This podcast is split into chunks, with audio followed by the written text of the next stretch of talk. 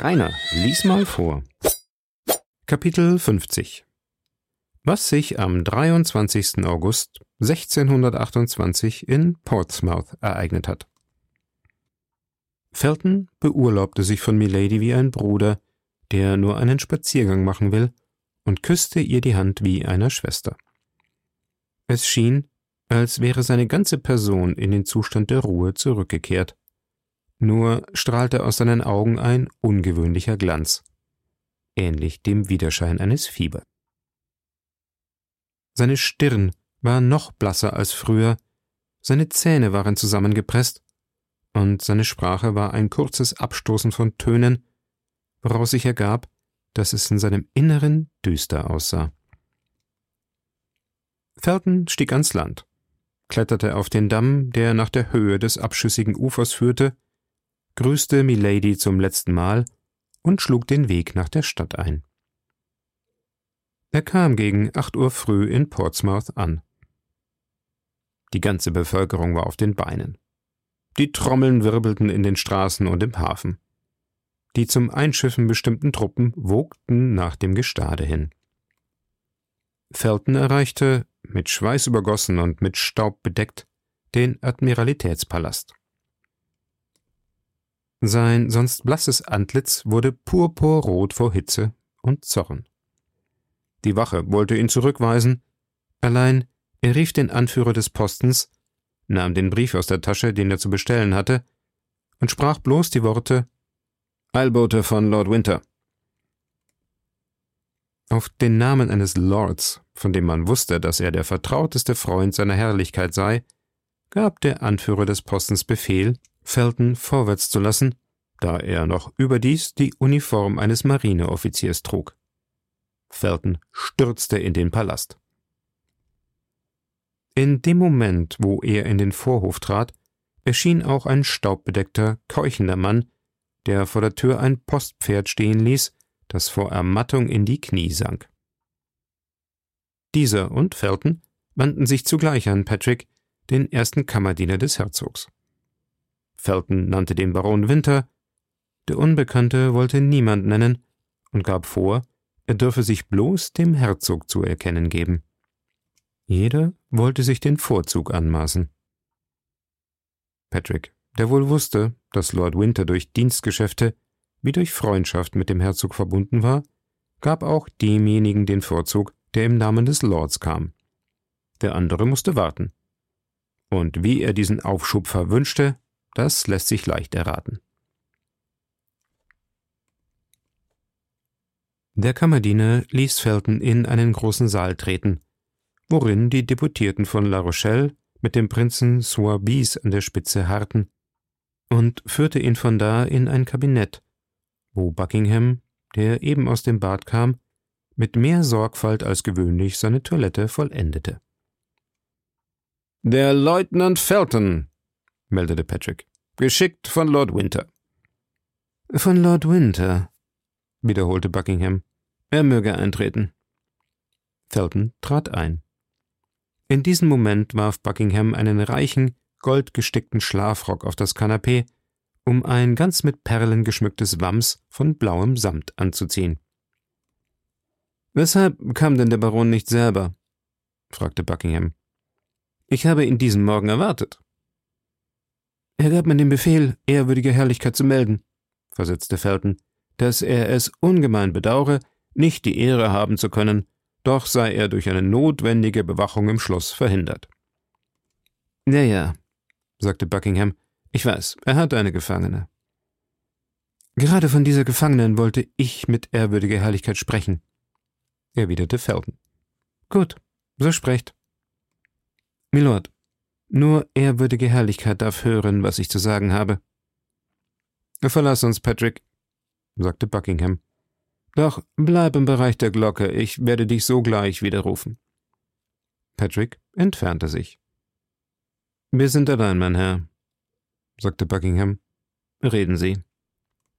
Milord, sprach Felton, der Baron von Winter hat Ihnen unlängst geschrieben und Sie in seinem Brief gebeten, Sie wollten in Bezug auf eine junge Frau namens Charlotte Baxon einen Deportationsbefehl unterfertigen. Ja, mein Herr. Und ich antwortete ihm, er soll mir diesen Befehl zur Unterfertigung schicken oder selbst bringen. Hier ist er, my Lord. Gebt, sprach der Herzog. Er nahm aus Feltons Händen den Brief und warf einen flüchtigen Blick darauf. Als er ihn als denjenigen erkannte, der ihm angekündigt worden war, legte er ihn auf den Tisch und nahm eine Feder, um ihn zu unterschreiben. Um Vergebung, Milord, rief Felton und hielt den Herzog zurück. Weiß ehrwürdige Herrlichkeit, dass der Name Charlotte Baxon nicht der wirkliche Name dieser jungen Frau ist? Ja, mein Herr, das weiß ich, entgegnete der Herzog und tauchte die Feder in die Tinte. Kennt also ehrwürdige Herrlichkeit Ihren wirklichen Namen? fragte Felton in kurzem Ton. Ich kenne ihn. Der Herzog näherte die Feder dem Papier. Felton erblaßte. Und obwohl ehrwürdige Herrlichkeit mit dem wahren Namen vertraut ist, sagte Felton, wird sie dennoch unterfertigen? Ja, versetzte Buckingham. Lieber zweimal als einmal. Ich kann es nicht glauben, fuhr Felton mit einer Stimme fort, die immer kürzer und abgestoßener wurde. Ich kann es nicht glauben, dass Eure Herrlichkeit weiß, es handelt sich hier um Lady Winter. Ich weiß es ganz gewiss, wiewohl ich mich verwundere, dass ihr es wisst. Und ehrwürdige Herrlichkeit wird diesen Befehl ohne Gewissensbisse unterschreiben? Buckingham blickte den jungen Mann befremdet an und sagte Hey doch, mein Herr, wisst ihr, dass er an mich ganz sonderbare Fragen stellt, und ich albern wäre, sie euch beantworten zu wollen? Antworten Sie, Monseigneur, sagte Felton. Die Lage der Dinge ist bedeutsamer, als Sie vielleicht glauben. Buckingham dachte, weil der junge Mann von Lord Winter abgesandt war, so rede er gewiss in dessen Namen und besänftigte sich. Ohne Gewissensbisse, antwortete er, und der Baron weiß es so gut wie ich, dass Milady eine große Verbrecherin ist und dass die auf Deportation beschränkte Strafe als eine Gnade anzusehen ist. Der Herzog hielt die Feder an das Papier. Milord, Sie werden diesen Befehl nicht unterschreiben, sprach Felton und trat einen Schritt gegen den Herzog vor. Ich werde ihn nicht unterschreiben? fragte Buckingham. Und warum das nicht? Nun, Sie werden in sich gehen und Milady Gerechtigkeit widerfahren lassen. Man würde ihr damit, dass man sie nach Tyburn schickte, Gerechtigkeit erfahren lassen. Denn My Lady ist eine Ruchlose, sagte Buckingham. Monseigneur, Milady ist ein Engel. Sie wissen das recht gut, und ich verlange für Sie die Freiheit. Wie doch, rief Buckingham. Seid ihr verrückt, dass ihr so redet? Milord, äh, entschuldigen Sie, ich rede, wie ich kann. Allein bedenken Sie, Milord, was Sie da zu tun beabsichtigen, und fürchten Sie, das Maß zu überschreiten. Was? Gott vergebe mir, rief Buckingham. Ich glaube gar, er will mir drohen. Nein, Milord. Ich bitte noch und sage Ihnen, ein Wassertropfen reicht hin, um ein volles Gefäß zum Überlaufen zu bringen. Ein geringer Fehltritt kann die Strafe auf das Haupt herabrufen, das, ungeachtet so vieler Verbrechen, bis heute verschont geblieben ist. Herr Felton, sagte Buckingham, fort von mir und auf der Stelle in Haft. Und Sie, Milord, Sie werden mich bis zum Schluss anhören. Sie haben das junge Mädchen verleitet, misshandelt, gebrandmarkt. Machen Sie Ihre Schuld gegen sie wieder gut. Lassen Sie sie frei. Und ich will nichts weiter von Ihnen verlangen. Ihr werdet nichts weiter verlangen? wiederholte Buckingham, indem er Felton voll Staunen anblickte und auf jede Silbe dieser fünf Worte einen besonderen Nachdruck legte. Milord, fuhr Felton fort, und zwar mehr aufgeregt, je länger er sprach. Man ist ihrer Frevel müde. Sie haben die Gewalt missbraucht, die sie sich anmaßen. Gott wird sie später dafür bestrafen, aber ich, ich bestrafe sie heute. Ha, das ist zu viel, rief Buckingham und trat gegen die Tür vor. Felton versperrte ihm den Weg und sagte, ich bitte in Demut, unterzeichnen Sie den Freilassungsbefehl für Lady Winter, gegen die Sie sich vergangen haben. Hinweg, mein Herr, gebot Buckingham, oder ich rufe meine Leute und lasse euch forttreiben. Sie werden nicht rufen, sagte Felton und stellte sich schnell zwischen den Herzog und die Glocke, die auf einem mit Silber getäfelten Tischchen stand. Haben Sie Acht, Milord. Sie sind jetzt in Gottes Hand. In des Teufels Hand, wollt ihr sagen? Rief Buckingham mit verstärkter Stimme, um Leute aufmerksam zu machen, ohne dass er sie unmittelbar gerufen hätte. Unterschreiben Sie, Milord. Unterschreiben Sie die Freilassung der Lady Winter, sprach Felton und stieß ein Papier gegen den Herzog hin. Gewalt? Was ist's? Holla, Patrick! Unterschreiben Sie, Milord. Niemals. Niemals? Herbei! schrie der Herzog und sprang auf seinen Degen los. Doch Felton ließ ihm nicht Zeit, denselben zu zücken. Er hielt das entblößte Messer, mit dem sich Milady verwundet hatte, unter seinem Wams verborgen, und mit einem Satz war er an dem Herzog. In diesem Moment trat Patrick in den Saal und rief Milord, ein Brief aus Frankreich. Aus Frankreich? entgegnete der Herzog, der alles andere vergaß und nur daran dachte, von wem dieser Brief komme. Felton nützte diesen Moment und bohrte ihm das Messer bis ans Heft in die Seite. Ha! Verräter! schrie Buckingham. Du hast mich ermordet! Mörder! Zu Hilfe! kreischte Patrick.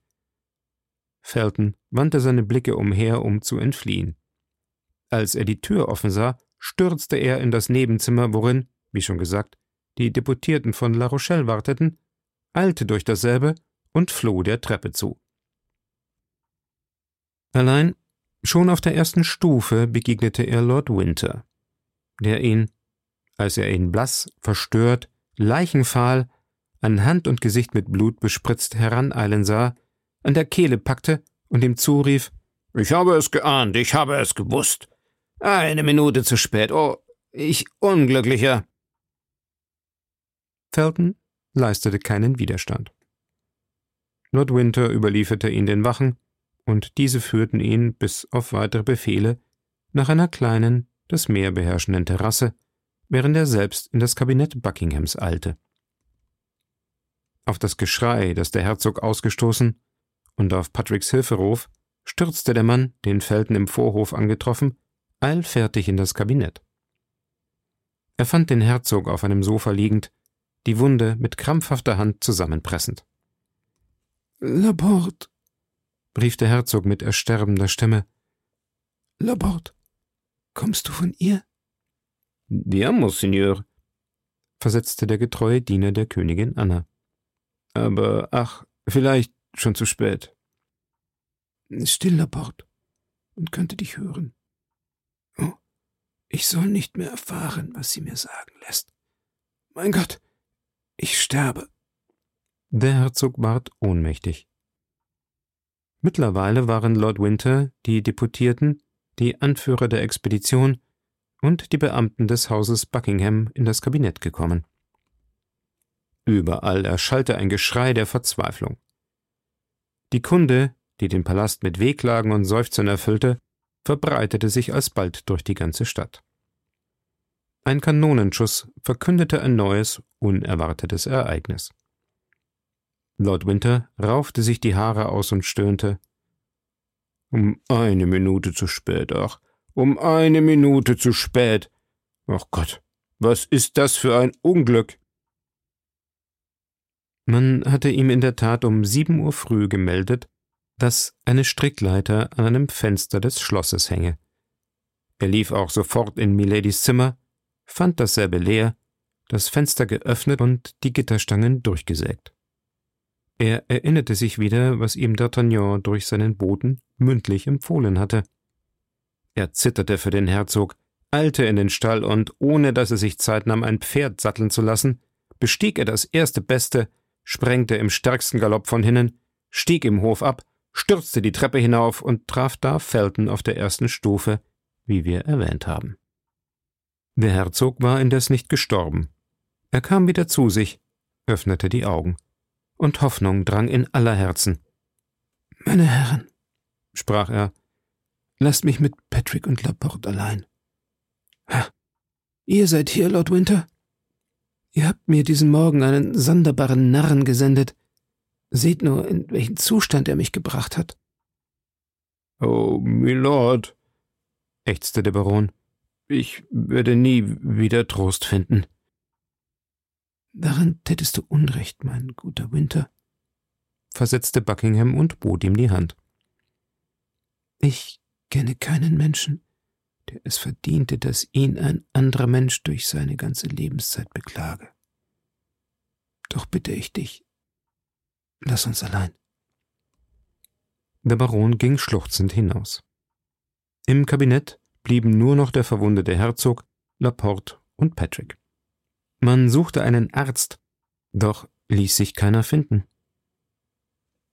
Sie werden am Leben bleiben, Milord, wiederholte der Bote aus Frankreich vor dem Bett des Herzogs kniend. Was hat sie mir geschrieben? fragte der Herzog mit matter Stimme, von Blut triefend und furchtbare Schmerzen niederkämpfend.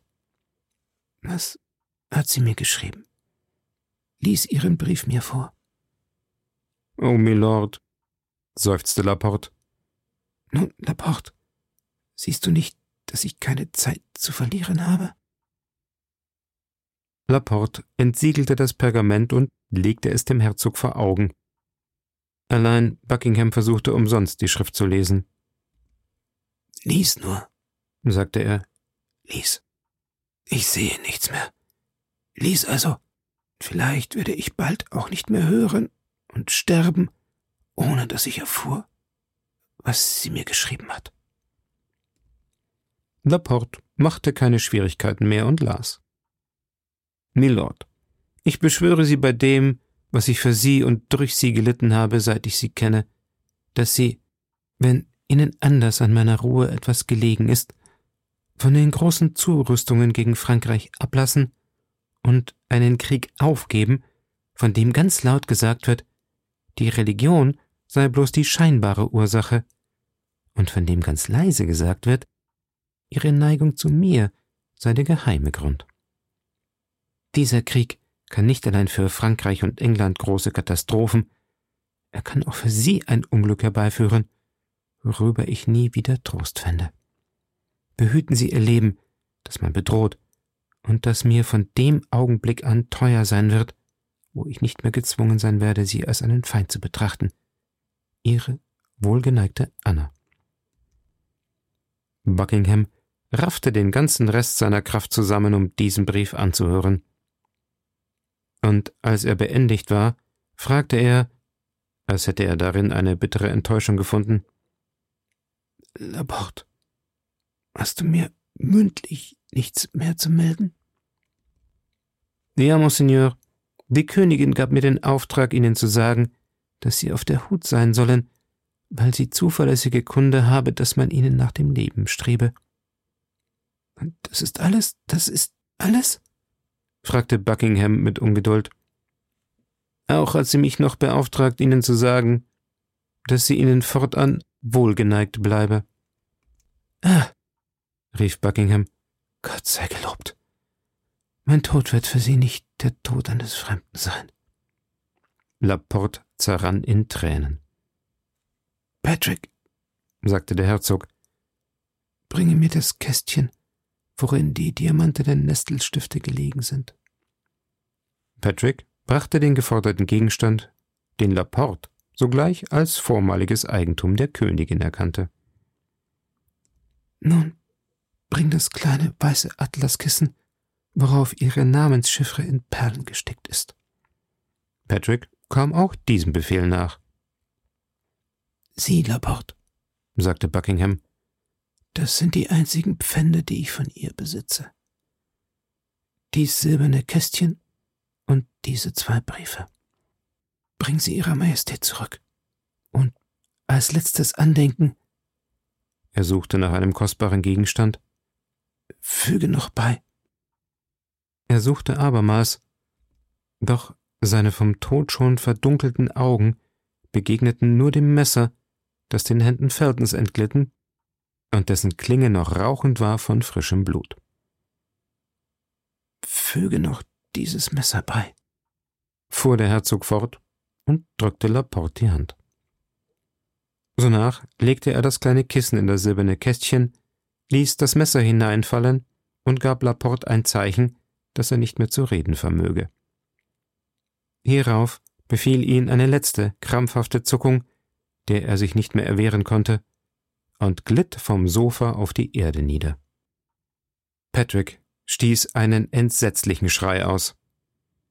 Buckingham wollte zum letzten Mal lächeln, allein der Tod fesselte schon seine Gedanken, und so blieb dieses als ein letztes Lebewohl auf seinen Lippen und seiner Stirn abgedrückt.